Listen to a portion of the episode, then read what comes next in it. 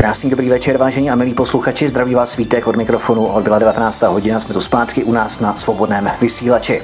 Mám tu čest u nás na svobodném vysílači přivítat poslankyni Evropského parlamentu a zároveň členku předsednictva strany KSČM Kateřinu Konečnou. Paní Kateřino, vítejte u nás. Eh, děkuji za pozvání, hezký večer. Eh, než se pustíme do otázek, prozraďme si, čemu všemu se Kateřina Konečná v Evropském parlamentu věnuje, co je její doménou a jakou agendu vlastně vykonává. Kateřina Konečná je v Evropském parlamentu místo předsedkyní vyšetřovacího výboru pro měření emisí v automobilovém průmyslu, dále místo předsedkyní zvláštního výboru pro postup Unie pro povolování pesticidů, dále je členkou výboru pro životní prostředí, veřejné zdraví a bezpečnost potravin a náhradnicí ve výboru pro dopravu a cestovní ruch. Angažuje se také v parlamentních delegacích s Arménií a Azerbajdžánem, Gruzií, Čínou a zeměmi Jižní Asie, Bangladeš, Bhután, Maledivy, Nepál, Pákistán a Sri Sri Lanka. Kateřina Konečná je také kontaktní osobou Evropského parlamentu pro centrálu Evropského střediska pro prevenci a kontrolu nemocí, kterou v pondělí 12. listopadu ve Stockholmu otevřela v novém pracovišti. Mezi její hlavní témata patří mezinárodní dohody TTIP a CETA, palmový olej, Dieselgate, podpora pacientských organizací, přístup k léčivům, boj proti modernímu otroctví, GMO, glyfosátům. V dubnu 2017 byla Kateřině Konečné schválena historicky první zpráva o o palvovém oleji v Evropském parlamentu. Vy máte ve své agendě mnoho zajímavých témat, o kterých bych si rád popovídal. Ovšem do našeho pořadu se bohužel vejde jenom několik z těchto témat a také musíme respektovat zájem posluchačů o některá témata speciálně. Ale než se dostaneme k prvnímu tématu, zeptám se vás, prozradám, když jste se začala angažovat v politice, kolik vám vlastně tehdy bylo let? Vzpomenete si na vaše první autentické začátky v politice? Co vás k ní přivedlo a proč zrovna do KSČM? Já jsem do politikou asi žila od malička, protože samozřejmě ne, veřejným tajemstvím, že můj otec byl tajemníkem zemědělským na okresním výboru strany, tehdejším před rokem 89. Maminka se hodně angažovala v Eroha a pořádala řadu táborů, takže pro mě to nebylo... Intuitivně vedli rodiče. Eh, ale já bych neřekla, že intuitivně, já bych řekla, že bylo období, kdy jsme se i hodně o té politice hádali, zvlášť když mi bylo tak 16 až 18, tak jsem měla pocit, že rozumím celému světu. A vy jste byla to liberálnější křídlo? Eh, já jsem byla to liberálnější křídlo, já jsem měla spoustu otázek a můj táta byl nicméně natolik rozumný, že vždycky říkal, že když mi on bude říkat odpovědi, takže to nebude ono. Takže mi první, než se mnou začal vést debatu, eh, hodil na stůl 10 knížek, ať si je přečtu. A jak jsem četla a četla, tak samozřejmě člověk docházel dál a dál a to úplně první bylo určitě eh, takové to opravdu politické angažmá byla určitě válka v Jugoslávii tehdy, protože to bylo něco tak šíleného, že na evropském kontinentě se zase bojuje, válčí, umírají bezbraní nevinní lidé. De facto PIS přispěním eh, českého státu, protože tehdejší bezletová zóna tomu napomohla, tak eh, to bylo takové to první, když jsem si říkal doprčit tohle ne. A druhé potom bylo, když jsem nastoupila tady do školy do Brna a té době se hodně, hodně mluvilo o placení školného. A já už tehdy v tom Brně, když jsem tady byla, jsem si vlastně na tu školu musela přivydělávat, protože jsem prostě nepocházela z poměrů, které by umožňovaly si tady žít standardní vysokoškolský život. Takže jsem se eh, musela starat sama o sobě a vůbec jsem si nedovedla představit, že bych eh, musela třeba ještě další tři tisíce měsíčně si někde vydělat, nebo že bych si měla vzít nějakou půjčku, kterou potom, když tu školu dokončím, budu dalších 30 let splácet. To mi přišlo prostě absurdní. Eh, dovedla jste si tehdy vůbec představit, eh, když jste maturovala na gymnáziu, tehdy ještě v Novém Míčíně v roce 99, kdy vlastně probíhala ta eh, válka ohledně Slobodán Miloševiče, ohledně Jugoslávie, ohledně Srbska proti Srbsku a ve prospěch Kosova a tak dále, tak tehdy představit, že se ve 33 letech vyšvihnete až na post europoslankyně, kdyby vám to tehdy někdo řekl, věřila byste mu to? Vůbec ne, vůbec ne. Já jsem byla uh, takový ten naiva, který měl pocit, že jako může měnit svět, ale může ho měnit z domu. Ale naštěstí jsem měla velké štěstí. Já mám obecně v životě velké štěstí na lidi kolem sebe. Já i teď tady v, nebo v Evropském parlamentu mám skvělý tým spolupracovníků kolem sebe.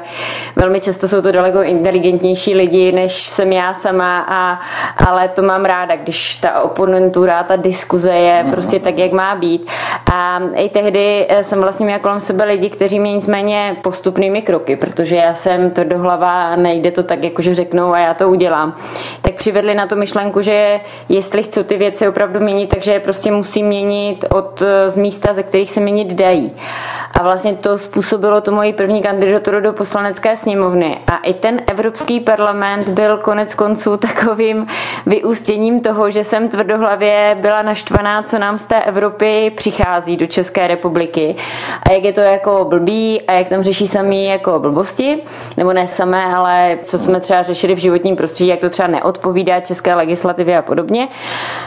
A tak mi bylo opět řečeno, tak si to běž zkusit měnit z té Evropy. A to byl vlastně ten impuls mé kandidatury do Evropského parlamentu v roce 2014, kdy jsem se stala lídrem. Já jsem kandidovala ve všech volbách, ale nikdy to nebylo v podstatě na volitelném místě. Vždycky to bylo spíš taková podpora té kandidáce. Ale ten rok 2014 byl potom vyvrcholením toho, tak si to pojď zkusit měnit a, a když máš pocit, že je to tak špatně, tak běž dokázat, co umíš. Tak si to teda zkusila. A když jste si to zkusila, zkusila, co jste, můžete skonstatovat, co se vám povedlo, co se vám nepovedlo, když byste měli teda zhodnotit eh, hmm. Eh, ty čtyři roky v Europarlamentu do toho roku 2018, to budou toho, za chvíli to bude pět let, v roce 2019, kdy budou další eurovolby. Troufnete si ještě na další volební období, když tedy zhodnotíte všechno to, co jste udělala, neudělala, co se vám povedlo, nepovedlo? Nejde o to vůbec, eh, na co si troufnu. Každá ženská vám řekne, že si troufne na spoustu věcí, o kterých vy muži nemáte, nemáte ani potuchy, když bych to převedla na humornou notu. Například. Ale eh, jde samozřejmě o to, jestli bude ta poptávka, stranická poptávka, potom, abych tu kandidátku dál vedla. Já jsem před pěti lety slíbila eh, členům strany jednu věc, protože je fakt, že s tou jsem se potýkala hodně v té kampani 2014, že vlastně nevěděli, co europoslanci dělají celých těch pět let. A myslím, že se mi to docela povedlo minimálně té členské základně, ale snažím se samozřejmě i na Facebooku a na sociálních sítích velmi intenzivně. Já mám jedna z mála, myslím si, že mám hmm. Eh, nejvíc followerů na Facebooku stranických, jakoby, když to vezmu prostě lidí, kteří tam jsou, takže přesto sdělovat své názory. Ale i dovnitř do té strany vydávám jednou tři měs- za tři měsíce takové noviny, kde informuji o své práci, vydáváme v Halo novinách eh, Evropu zleva každý měsíc, vydávám elektronický biletin a tak dále a tak dále. Takže tenhle úkol si troufnu říct, že se mi jako dovnitř té strany snad povedla, aspoň mám i ty reakce takové. To, na co jsem nicméně narazila ve Evropském parlamentu a mrzí mě to moc, protože si myslím, že jsou věci, které se prostě dají měnit, jenom musí být vůle a já ji nevidím z České republiky, je to, že za spoustu těch problémů, za které kritizujeme Brusel, si můžeme v konečném důsledku sami. Já jsem velmi často narazila na to, že už když nám to přišlo do Evropského parlamentu, což je téměř ta závěrečná fáze třeba projednávání těch legislativních aktů, když už je to napsané, takže tam jsou prostě problémy, které eh, by to mohlo v České republice vyvolat. Velmi těžko se potom hasí a přitom stačilo třeba si to uvědomit dva roky dopředu a v rámci vyjednávání a přípravy té legislativy včas zasáhnout, tak jak to umí například Poláci nebo Slováci. My tohle jsme se za 14 let v Evropské unii nenaučili. Já mám občas pocit, že ti naši ministři si dělají takové alibi, jako když je to jednodušší říct, že za to může Brusel, ale troufnu si říct, že možná možná víc jak 50% problémů si způsobujeme v evropské legislativě úplně sami svojí nečinností, respektive způsobuje je vláda svojí nečinností. Tak to je slovo do pranice, uvidíme, jestli se k nějakým příkladům eventuálně ještě dnes dostaneme. Každopádně my nemáme tolik času, bohužel, milí posluchači. Kateřina Konečná určitě v novém roce si nás udělá času více eh, v rámci eurovoleb. Eh, jaký je vlastně život europoslance, když jste poprvé vstoupila do úřadu? Měla jste zkušenosti samozřejmě s národní politikou, mm. což jste konec konců zmínila v rámci poslanecké sněmovny v České poslanecké sněmovně. V čem se liší ta mezinárodní politika, speciálně tady v Evropské unii, když jste přišla, byla jste nováčkem? Co vás zaujalo, co vás eh, naopak nějakým způsobem eh, vylekalo, pokud něco takového vůbec bylo? Já jsem měla to obrovskou příležitost už v roce 2003-2004 v těch předvstupových jednáních, tak tehdy už byli vlastně kooptováni z Českého parlamentu do Evropského parlamentu eh, poslanci, tehdy v tom počtu 24 lidí, protože tehdy jsme ještě měli 24 mandátů.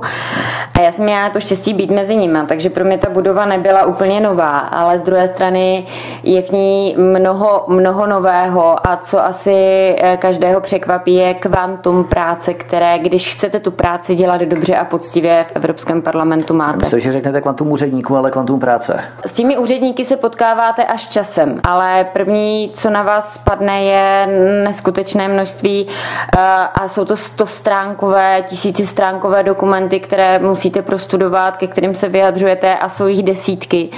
A mě to teda baví, já si nestěžuju, protože eh, mě ta práce baví v tom, že vím, a snad jsem se i naučila za čtyři roky, jak některé věci měnit a jak, jak postupovat, ale z druhé strany proti třeba české poslanecké sněmovně je to fakt o úroveň někde jinde. Prostě a teď vůbec nechci zhazovat práci svých kolegů v, v poslanecké sněmovně, protože si ji moc vážím. Ale prostě ty evropské směrnice, evropské nařízení mají úplně jiný rozměr. A co je ta druhá věc, která vás překvapí, je, že to tam není tak stranicky vyhrocené. Tam si málo kdy už u těch konkrétních jednání někdo hraje na to, ty jsi uh, komunistka, s tebou se bavit nebudeme, tak jak jsme to bohužel mohli vidět u některých kolegů v České poslanecké sněmovně, taková ta hloupost, když nemám argumenty, napálím tě za to, že jsi komunistka.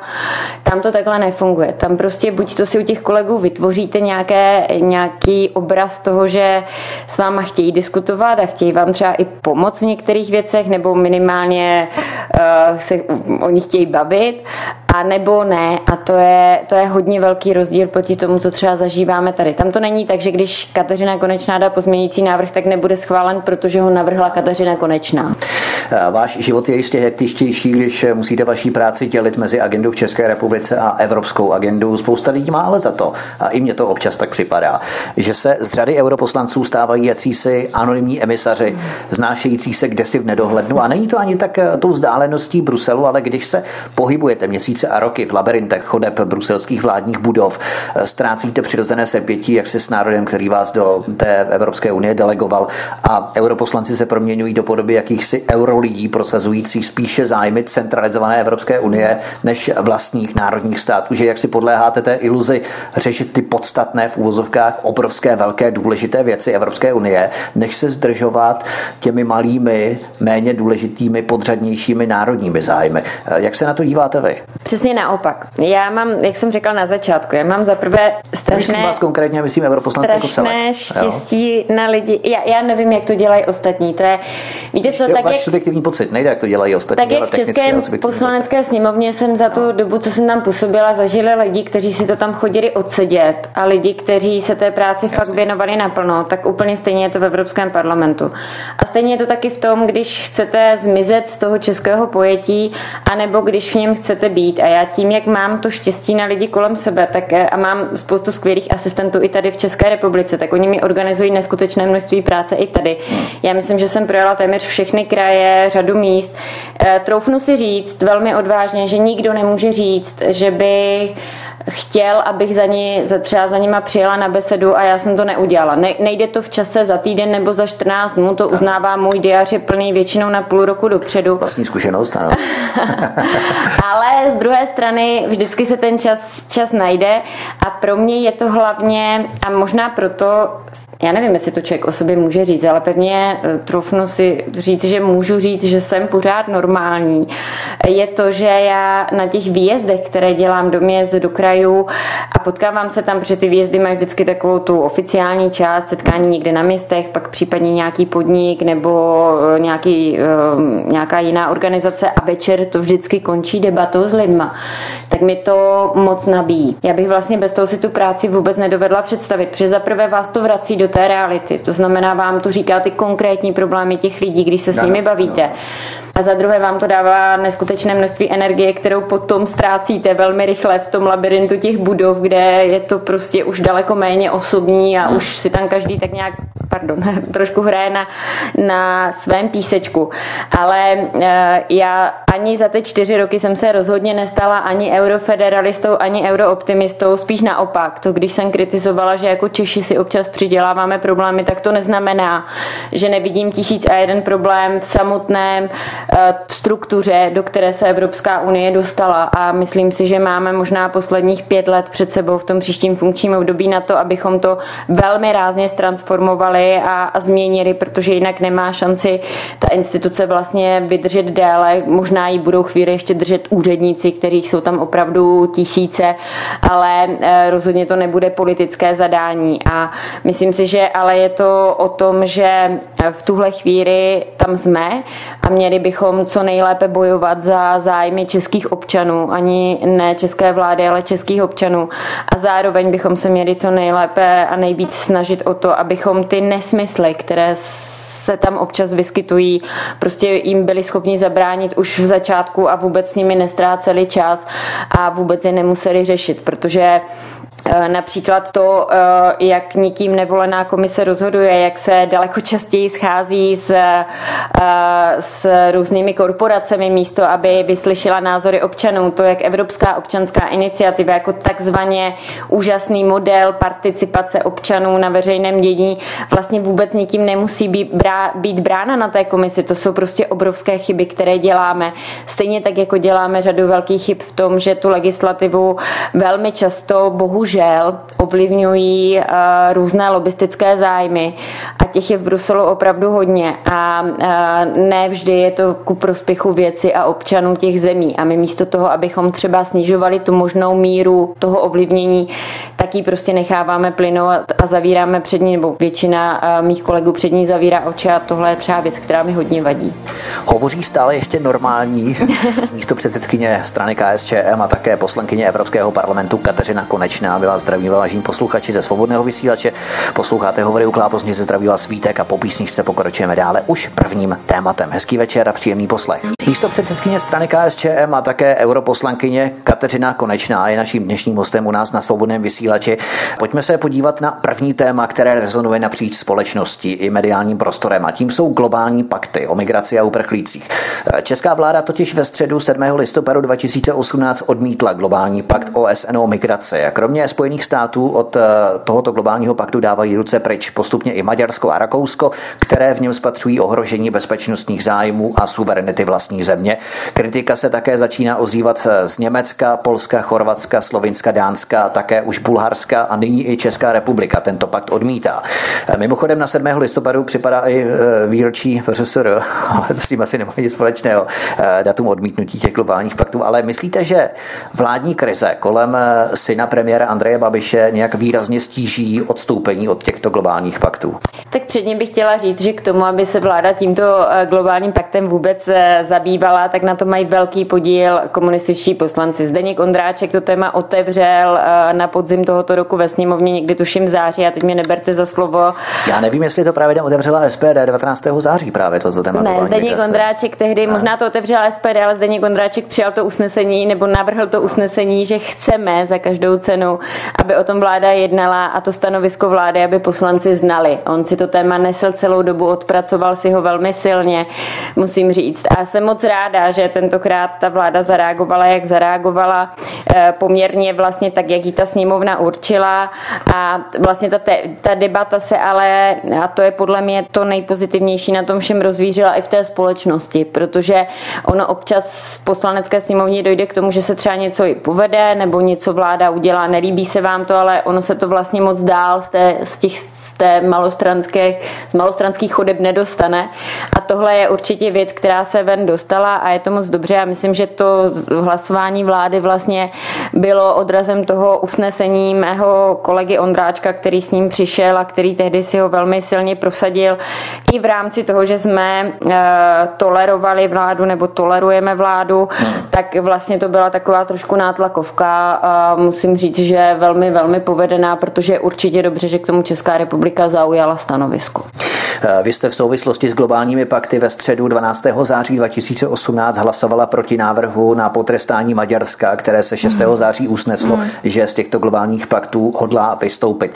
Eh, není tohle právě ta ingerence Evropské unie do čistě národních otázek, eh, o kterých by si měly jednotlivé národní vlády rozhodovat sami? Nebo jaký signál jste vyslala tímto vaším správným hlasováním proti návrhu potrestání potrestání Maďarska v souvislosti s globálními pakty?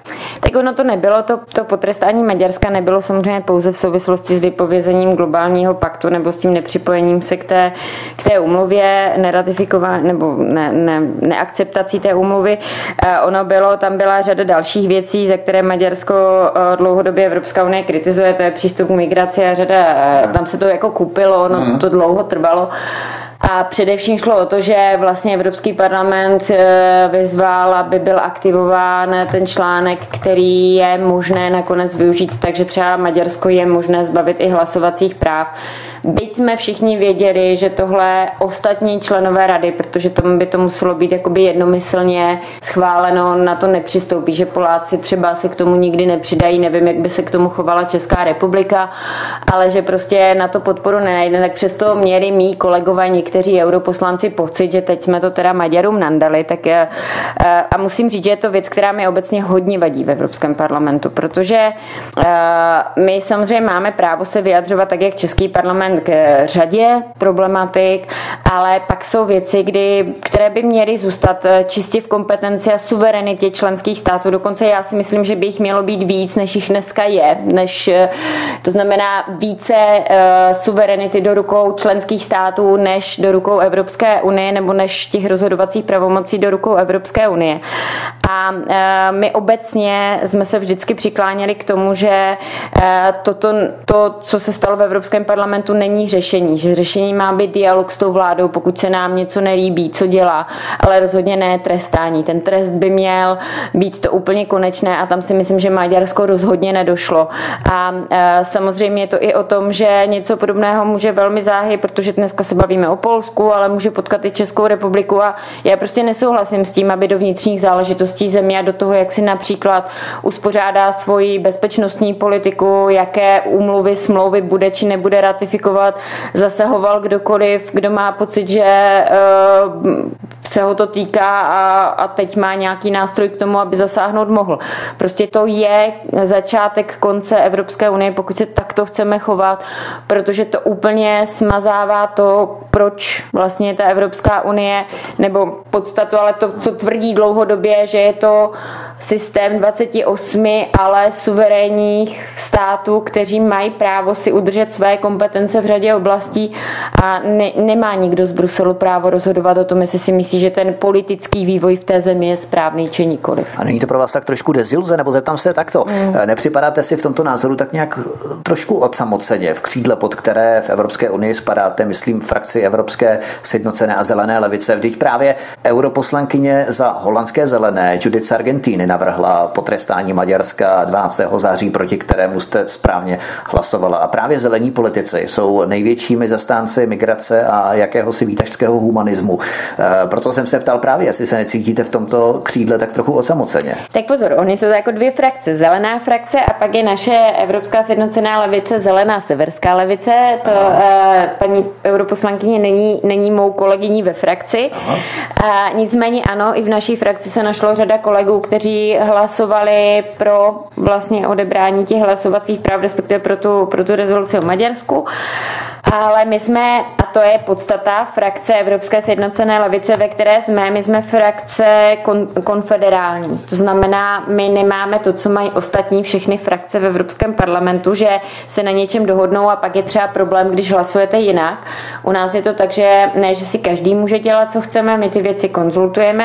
Tam, kde máme společný postup, tak ho máme, ale nikdo, nikdo vás eh, nesoudí za to, že máte jiný názor nebo jiný postoj k řešení některých věcí.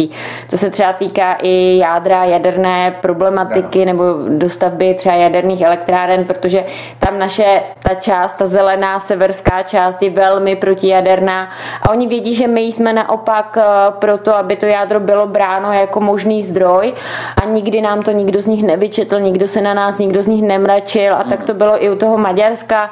Prostě tam ty věci jsou dány, takže my se jim samozřejmě v rámci debaty uvnitř frakce snažíme vysvětlit, vysvětlovat to, proč se třeba chováme, jak se chováme. Oni se nám snaží vysvětlovat, proč si třeba nemyslí, že je to správně, ale skončí to přátelskou debatou a není to o tom, Ježíš Maria, ty si hlasovala a teď z toho budeš mít nějaký následky. Vůbec. No přece jenom v těch dvoustech poslancích je to poněkud komornější atmosféra než těch 751 členech Evropského parlamentu, že přece jenom, tak eh, tam asi je ta atmosféra trošku jako jaksi anonymizo, anonymizovanější. Já teda musím říct, že docela jim atmosféru teď v České poslanecké sněmovně nezávidím, já tam ještě občas zabrousím a, a za nás tam asi byla trochu jiná ještě, ale, ale to je každý, jak si to udělá, takový to má, ale spíš v tom Evropském parlamentu opravdu tam v podstatě znáte kolegy z výboru, ve kterých pracujete, protože s nima třeba trávíte občas i noci, eh, pracovní noci, protože třeba když probíhá trialog k nějakému nařízení nebo směrnici, tak už jsem zažila trialogy, které třeba probíhaly od sedmi večer do 6 do rána, takže tam potom s těmi svými spolu kolegy, spolu zpravodají z toho výboru sedíte opravdu třeba 12 hodin na jednání a těch, těch nocí je několik. Takže v tomhle pohledu je to o tom, že víc vnímáte lidi ze svého výboru a samozřejmě ze své politické skupiny. Nás je ve frakci Evropské sjednocené levice 52 eh, z 18 států a eh, myslím si, že je to jako v podstatě, nebo ze 14 států, omlouvám se, a je to, ale je to moc fajn, protože my opravdu tu konfederálnost vedeme i v té míře té diskuze, kterou vedeme. To znamená, jsou samozřejmě věci, na kterých se absolutně shodujeme v naší politické skupině, jako je odmítání smluv o volném obchodu, eh, které prostě jediný dopad, který budou mít, bude dopad na, na občany těch členských států a rozhodně přináší spoustu výhod nadnárodním korporacím v tom, jak ještě více zbídačovat tu společnost. Samozřejmě se shodneme na demilitarizaci Evropy a na tom, že nechceme žádnou evropskou armádu, nechceme zvyšování zbrojních výdajů. Shodneme se také na tom, že si myslíme, že europoslancům by se měl snížit plat například. Teď je to velké téma v České republice. My jako Evropská sjednocená levice jsme uh, vlastně podávali pozměňující návrh, kde se hlasovalo o snížení našich platů. Bohužel to neprošlo. Shodneme se na věcech týkající se řady třeba ekologických opatření a pak jsou ty věci, na kterých se neschodneme a o nich prostě pouze vedeme tu debatu. Hledáme to, tu minimální schodu v programu, ale tam, kde prostě nepřichází, tak ji netlačíme na sílu. Vy tady hovoříte o spoustě tématech, já bych reagoval asi na deset z nich, ale bohužel nemáme tolik času. Já se vás zeptám jenom ohledně na to, protože ministři obrany na to měli konferenci v Bruselu ve čtvrtek a pátek 7. a 8. června 2018, na které se jednalo o spolupráci mezi NATO a Evropskou unii. A této eh, schůzky se účastnila i šéfka unijní diplomacie, také eh, šéfka bezpečnostní politiky Evropské unie Federica Mogheriniová. To je přesně ta Federica Mogheriniová, která prohlásila, že politický islám patří do budoucího obrazu Evropy mimochodem. A Evropská unie a NATO jednali o tom, jak zlepšit možnosti rychlých přesunů vojenských sil NATO po evropském kontinentu. Proč komunisté ostře neprotestují proti takovéto spolupráci organizace, která je jaksi hlavním zahraničním svalem americké armády prosazující americké zájmy po světě ve stylu Pax Americana? Já bych neřekla, že ostře neprotestují. My jako opravdu jako frakce máme velmi silný a tam, tam se teda opravdu shodujeme jednotně eh, velmi silný vyhraněný postoj vůči NATO a obecně vůči eh, nějaké, nov, když ne NATO, tak nová evropská armáda a tak dále. To je právě si... jeden z těch sedmi bodů, pardon, že vás přerušovalo, to je právě jeden z těch sedmi bodů, kterými jste podmiňovali toleranci eh, vládní koalice ČSSD, ano, hnutí ano, tím, že v podstatě byl vypuštěn onen eh, bod, který zamezoval rozšíření zahraničních misí na to a tak podobně. Výsledkem bylo právě úmrtí čtyř vojáků v Afghánistánu a tak dále. A to bylo sedm bodů, ze kterých byl vypuštěn ten požadavek na snížení, respektive nerozšiřování zahraničních misí na to České republice. 11. červenec vyjadřování toleranci vládě. Tak ono jde, uh, ono jde určitě to, abych neřekla, že výsledkem toho byly čtyři mrtví toho našeho vypuštění nebo nevypuštění, ale to bych si netroufla říct. Na druhou stranu to, že my dlouhodobě tvrdíme jako KSČM a to spíš výsledkem toho, že KSČM si jakkoliv nepodílí na vládě a opravdu jednou jedinkrát tolerančně hlasovala pro to, aby ta vláda vznikla, aby se ta politická situace v České republice uklidnila, tak uh, bylo to, že se prostě neschodneme na zahraničně bezpečnostních otázkách. A myslím si, že se to o nás obecně ví, že nám nikdo nevnuce nic jiného a tak to postupujeme i na té evropské úrovni, protože například navyšování výdajů na zbrojení a na investice a na výzkum eh, zbrojařských firm, to je prostě evergreen termín, který se objevuje v každém dalším evropském rozpočtu. Je to jeden z velmi silných důvodů, proč pro něj nikdy nemůžeme hlasovat, protože ve chvíli, kdy se nám otvírají nůžky v členských státech, vemte si jenom Českou republiku, téměř milion lidí v chudobě, 800 tisíc lidí v exekuci a my se budeme tvářit, že máme dostatek peněz na to, abychom je vyhazovali na hrádky zbrojních lobby, které následně financují různé politické kampaně, no tak to teda jako fakt ne. A stejně tak se samozřejmě stavíme k tomu, jak na to v tuhle chvíli vnímá svoje, ať už posilování rozpočtu. Já musím říct, že pro mě bylo šílené eh, sdělení pana premiéra eh, minulý týden, tuším, nebo tento týden, ještě my spolu děláme ten rozhovor, tak eh, v pondělí, nebo v neděli to bylo, jsem jela do Prahy, tak si to pamatuju, na D1 mi to někdo sdělil v rozhlase, tak v noci, takže jako Česká republika je schopná splnit svůj závazek, závazek navýšení dvou, na 2% v rámci jakoby zbrojních výdajů.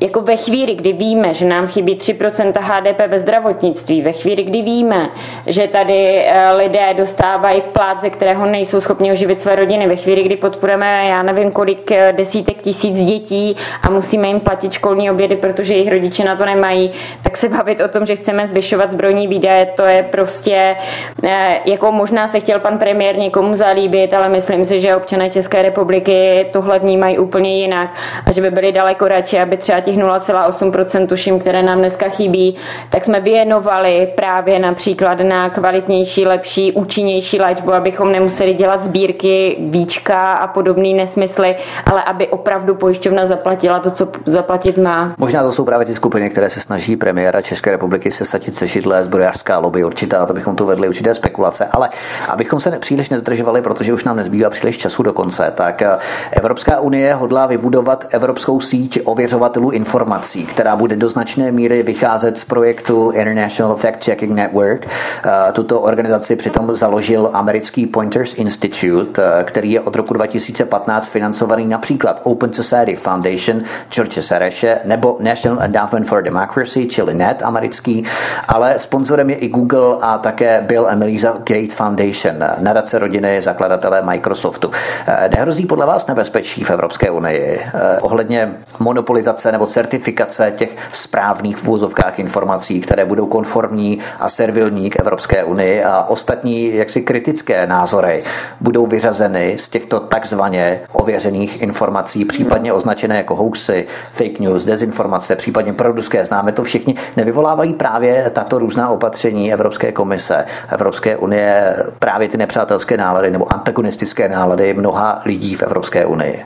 Určitě je to jeden z těch důvodů a ono to není jen to usnesení Evropského parlamentu, o kterém se hlasovalo v dubnu letošního roku, a které vlastně říkalo, ano, pojďme podporovat občanskou společnost a ono se v něm konkrétně říká, že ten nástroj má být konkrétně zaměřen na projekty a iniciativy, které prosazují evropské hodnoty na místní vnitrostátní úrovni.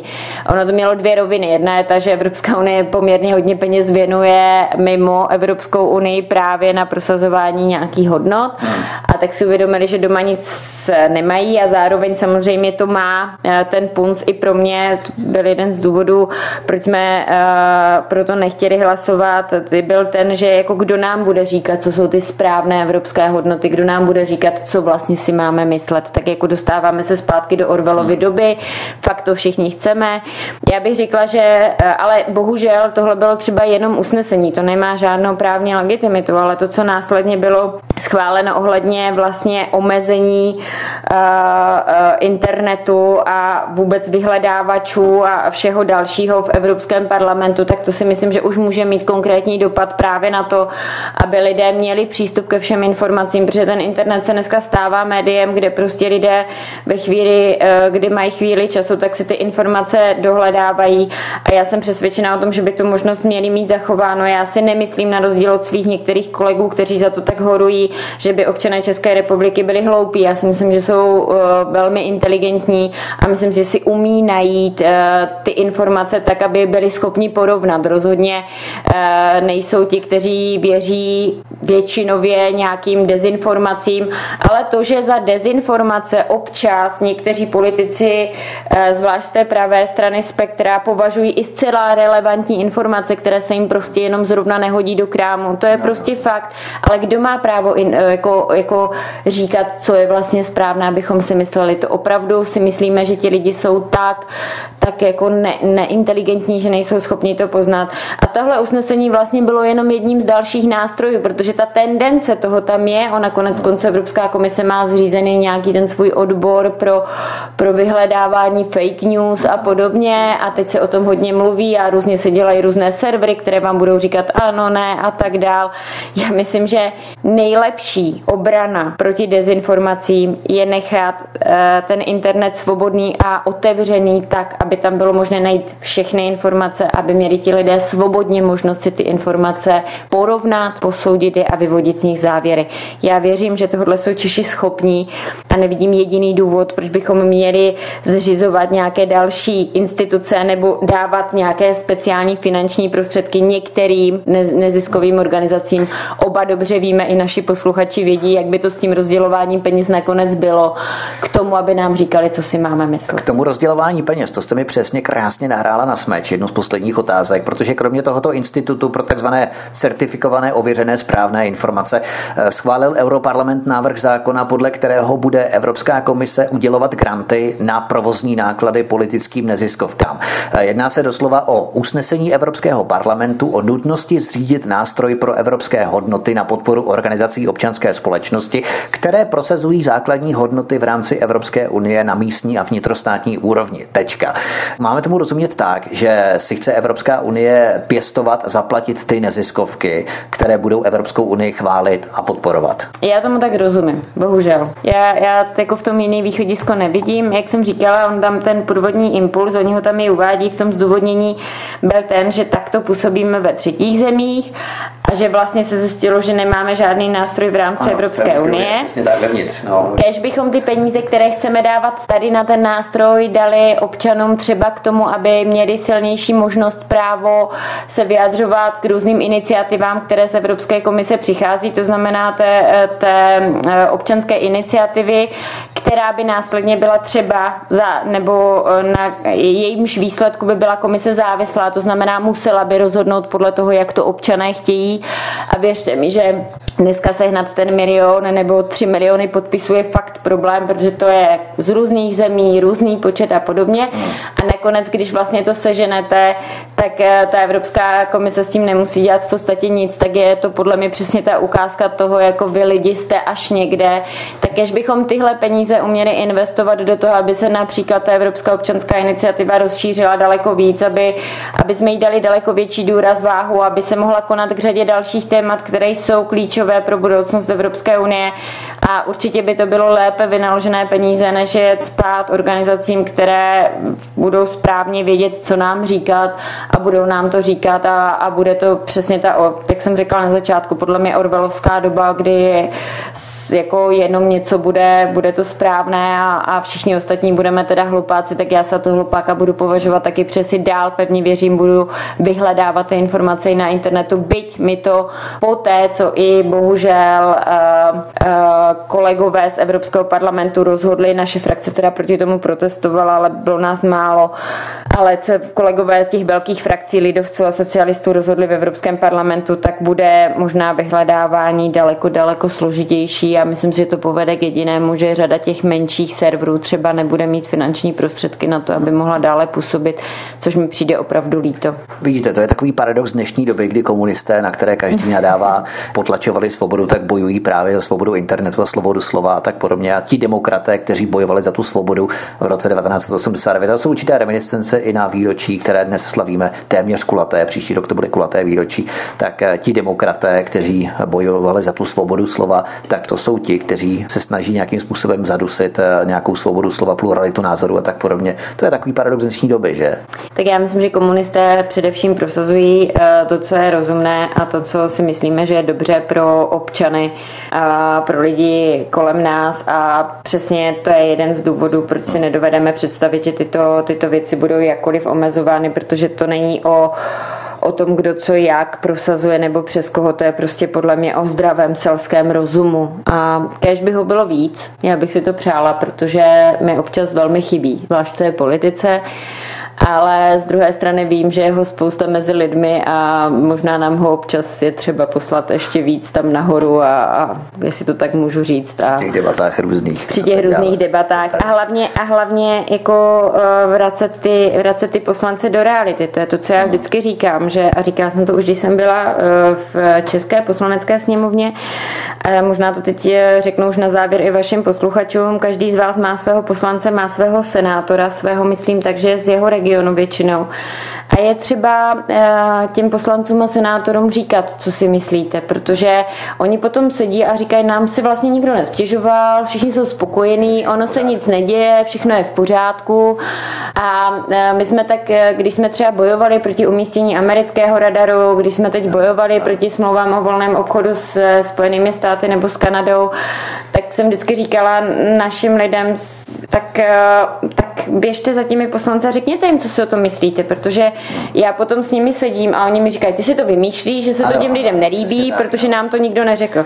Tak prosím vás, já vím, že je to někdy náročné, že to je, stojí spoustu vašeho času a možná i rozčílení a, a, a naštvanosti, že třeba ti poslanci neodpovídají, ale pokud je nebudete bombardovat, tak budou dál tvrdit, že vaše názory neznají. Sdělujte jim je a velmi otevřeně. Každý má svůj hokejový klub nebo fotbalový klub oblíbeného zpěváka, herce, tak může být svého oblíbeného poslance nebo neoblíbeného a nebo poslance. neoblíbeného poslance. Ale prostě... nějakým způsobem se si to angažovat, emocionálně angažovat právě v tom, nějakým způsobem s ním komunikovat. Stejně tak jako komunikujeme třeba na sociální síti s tím naším oblíbeným zpěvákem, hercem a tak dále, a tak dále. Ale poslední otázka na závěr. Nápis na vstupních dveřích náštěvnického centra Evropského parlamentu zní. Národní suverenita je kořenem všeho zla, kterému v současnosti čelíme. Jediné možné řešení představuje Federální unie.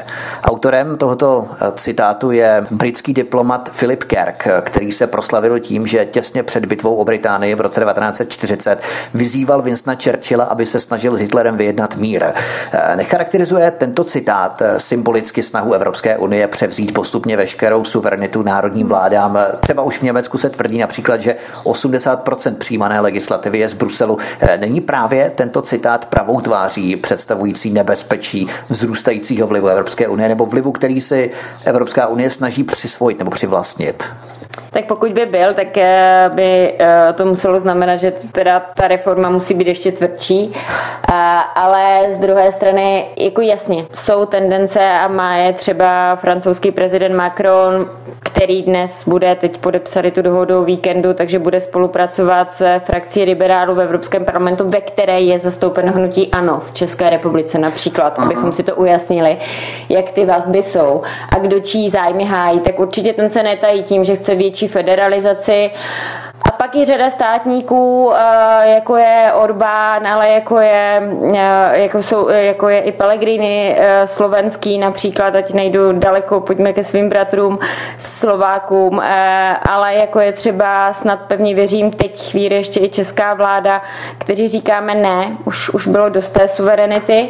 Myslím, že pan premiér je v tomhle takový trošku jako ve dvojím ohni, ale za nás, za komunisty říkáme, my to je suverenity chceme víc, protože jestli má Evropská unie být opravdu alespoň trošku užitečný projekt, tak se musí zbavit toho všeho dalšího, co si na sebe nabalila a má opravdu rozhodovat o těch strategických věcech.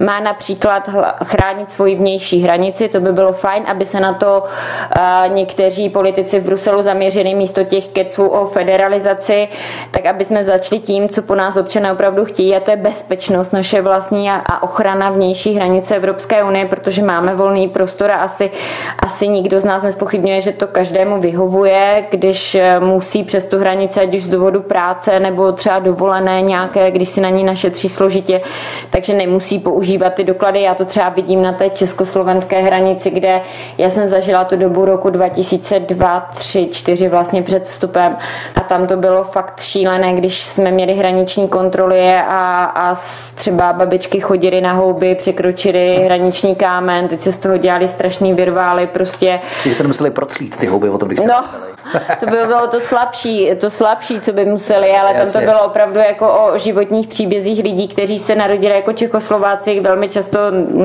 měli chalupu na, na českém území a, a zahradu na slovenském a, a prostě takže vidíme ty přínosy, které nám třeba Schengen dal v tom, že prostě i k těm Slovákům můžeme jet bez jakýchkoliv kontrol a dokladů, ale z druhé strany to po nás chtělo tu převzetí té zodpovědnosti, teď myslím po nás jako po Evropské unii za tu ochranu té vnější hranice a to se fakt nepovedlo, takže pojďme eh, přestat řešit eh, více Evropy, pojďme řešit tu, co máme a dát ji do stavu, ve kterém by občané Evropské unie chtěli mít, to znamená do stavu, kdy, eh, a já jsem přesvědčená o tom, kdy opravdu méně znamená více a kdy je důležité se soustředit na některá společná témata, ale nezanášet ten balast do úplně všeho, protože pak se z toho taky všichni můžeme jednou zbláznit.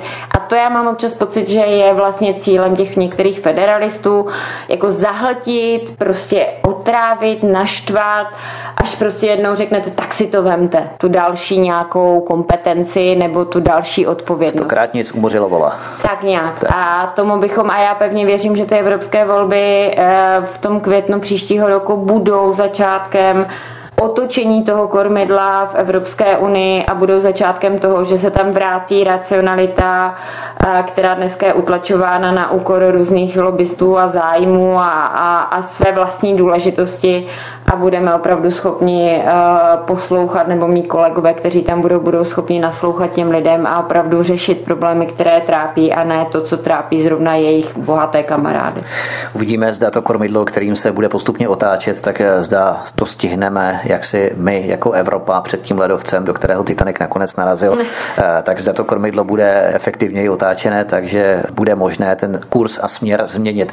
Já vám velmi děkuji, že jste si na mě vyhradila čas a pokud budete pro, příště bychom se mohli zaměřit už právě na úzce profilovaná témata, protože třeba 3. října 2018 Europarlament schválil nařízení, kterým se stanoví výkonnostní emisní limity pro nové osobní automobily a ty emisní limity hodlá obhajovat právě s dalšími evropskými institucemi, což se přímo dotýká vaší činnosti ve vyšetřovacím výboru pro měření emisí v automobilovém průmyslu a o tom, proč je tento návrh špatnou zprávou pro český automobilový průmysl, co by se mělo změnit a co budete prosazovat vy z vaší pozice místo předsedkyně jmenovaného výboru, tak eh, to můžeme detailněji třeba probrat eh, v příštím pořadu, ve kterém bychom se zaměřili přímo na tohle. Co vy na to? Budu moc ráda, děkuji za pozvání, tu i to budoucí, které snad přijde a ono teda ještě, aby to nebylo málo, tak my jsme tuhle středu odhlasovali eh, podobné emisní limity CO2 pro nákladní auta a autobusovou dopravu a to bude teda úplně mazet. Mm. Tam si myslím, že ono to teda není ještě ukončeno to jednání, ale, ale tam to může znamenat velký, velký problém třeba i s tím, abychom vůbec eh, k nám tady nedocházelo k blackoutům a abychom no. vůbec byli schopni se poprat s tím, kolik těch elektroaut a elektroautobusů na trh chceme dostat abychom se pobavili zase o té normálnosti a racionalitě, kterou to má mít a ne o tom, že si nějaké lobby vytvořilo prostě nějakou směrnici. Ono tady v podstatě se všemi energiemi, protože když se tady zaváděl plyn, plynofikace, anebo třeba dřevo, biomasa a tak podobně, tak vždycky na začátku je všechno velmi levné, hmm. skvělé, ale potom, když se začne používat obrovská masa lidí, tak eh, se to najednou zdraží a v podstatě se to stane velmi nevýhodným artiklem, no komoditou. Jo? To znamená, že aby to nebylo s eh, tímto úplně stejné s těmi elektromobily, v podstatě je to úplně to té, že? Je to, je to vždycky o tom nalákat. zdravém rozumu. Jako já jo. pevně věřím i tomu, že ty, i ty biopaliva, kdy si někdo možná myslel v nějakém začátku jako fajn nápad a dneska se nám ukazuje, že nám nejenom ničí potravinovou soběstačnost, ale ještě tady ničíme tropické pralesy eh, v Indonésii a kácíme pralesy proto, protože prostě potřebujeme víc a víc palmového oleje do našich biopaliv a tak dále a tak dále. Takže ono vždycky, když potom, jako když to, tu, i, i tu dobrou myšlenku, když chytnete za špatný konec, může znamenat katastrofu. A já teda musím říct jeden můj poznatek z Evropského parlamentu, ale asi bych mohla říct, že i z té České poslanecké sněmovny, oni politici obecně neúplně rádi přiznávají, že udělali chybu. A já, co jsem pochopila v Evropském parlamentu, není radno jim to připomínat, že ty chyby udělali a vždycky je to tak, jako že říkají, no ale taky pojďme trochu napravit. A když jim řeknete, ale tak to pojďme zrušit, když víme, že je to kravina, tak říkají, počkej, počkej, to jako už do toho bylo moc investováno. A, a to mě trošku děsí, ale protože já si myslím, že každý z nás si musí umět přiznat, že třeba fakt s dobrým úmyslem nikoho nepodezírám, tak, tak prostě způsobil něco, co způsobit nechtěl.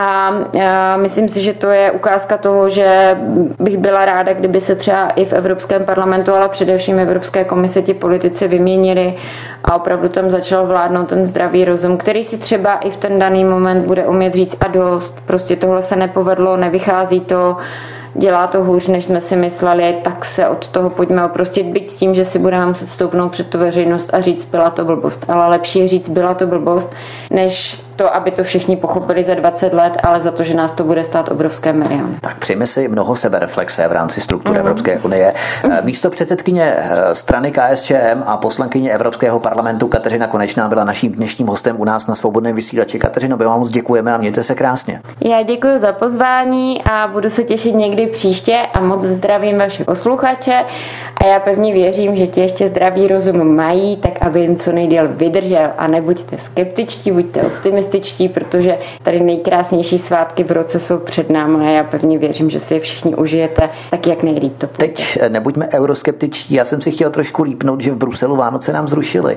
vánoční stromek minulý rok. Já nevím, my ho doma teda pořád máme a dokonce nám roste v květináči, takže ho jenom přenesu jako z terasy, z terasy do bytu, takže, takže eh, to pro mě není problém, a, ale můžu říct, já nevím, jestli zrušili nebo nezrušili vánoční stromek, ale teda vánoční výzdoby už je všude až moc, proto jsem si na to vzpomněla, protože když se tady u vás dívám z okna, tak to vypadá spíš na hezký podzim, ale oni se nám blíží. Ale já jsem spíš chtěla říct, že je to ten čas, kdy člověk má čas být s tou rodinou a ona ta rodina je v konečném důsledku vždycky to nejdůležitější v životě každého z nás.